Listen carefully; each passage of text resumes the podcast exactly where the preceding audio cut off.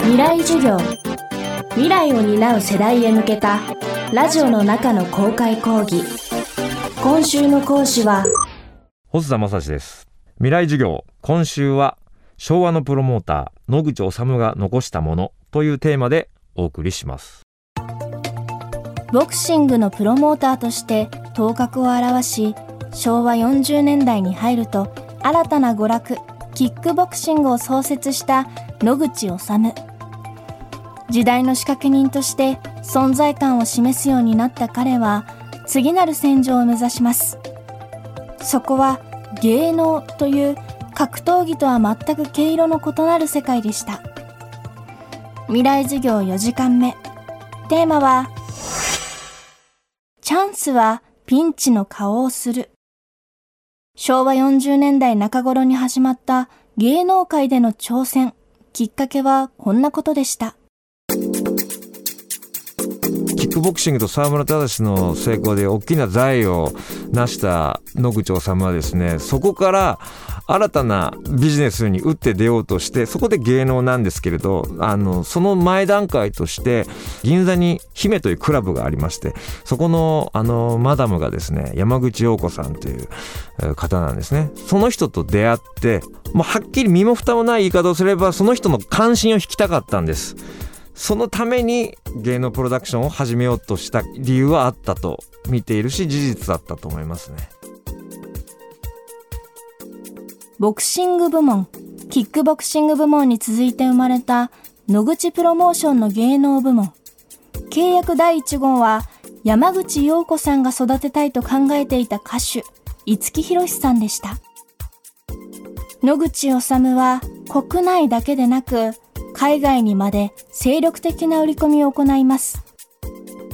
五木ひろしさんにえーと、ラスベガスで3年連続ショーをですねやらせてるんです。これも実は日本人歌手ではあの史上初めてのことで本場ラスベガスのホテルでですねそのショーをやったんですね。世界に進出して五木ひろしという名前と野口プロモーションという名前を世界に広めようというこれまた壮大なことを考えるんですけどそんなの無理じゃないかって今の人は思うかもしれないけど実はその後多くの日本人アーティストが同じことをしてるんですね。YMO がそうですよね。世界ツアーというのをやってあれは成功したんだけれどでもまあその時代がねちょっと早すぎたし五木さん自体はすごく実はギターもうまいし作曲もできるし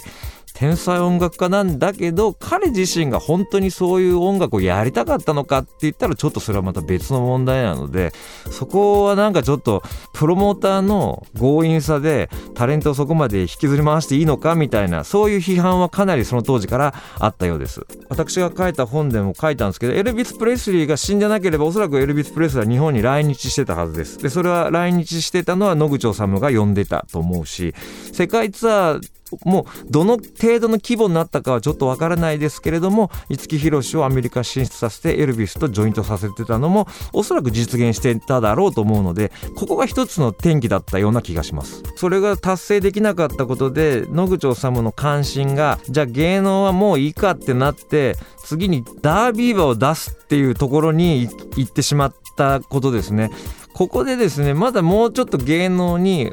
固執していたらキックボクシングの方はもうちょっと衰退に入っていたからもう商業的に大成功を収めることは不可能だったかもしれないけれど芸能の方でまだ大成功を収められた可能性は低くなかったと僕は思います。昭和の時代を駆け抜けたプロモーター野口治は2016年82歳で亡くなりました。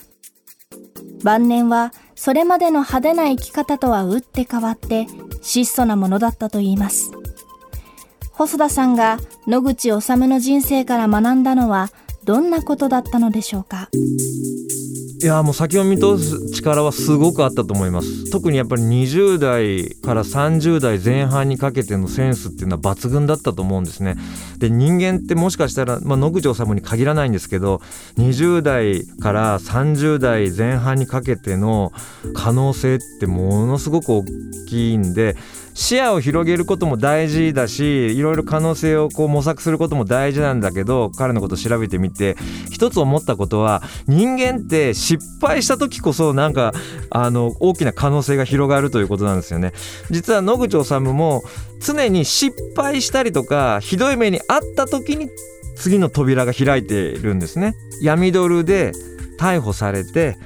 もうニッチもサッチもいかなくなった状態でキックボクシングというあのキューバしのぎで始めたスポーツが大成功してたりするし山口陽子さんっていう銀座の高嶺の花みたいなやつをなんとかしようっていうそのやっぱりモチベーションから芸能だってなってそれがまた大成功したりする。そういう失敗とかですね負のイメージからスタートするものが意外とうまくいくんだということをですねそれはなんか僕も話を聞いていて勇気づけられましたしもう俺はダメだとか伏せってる人とかはですね意外とそこからその失敗をなんとか克服するっていうところが大成功の一つだったりするんですね。スポーツをやってる人とかがよく言う言葉なんですけど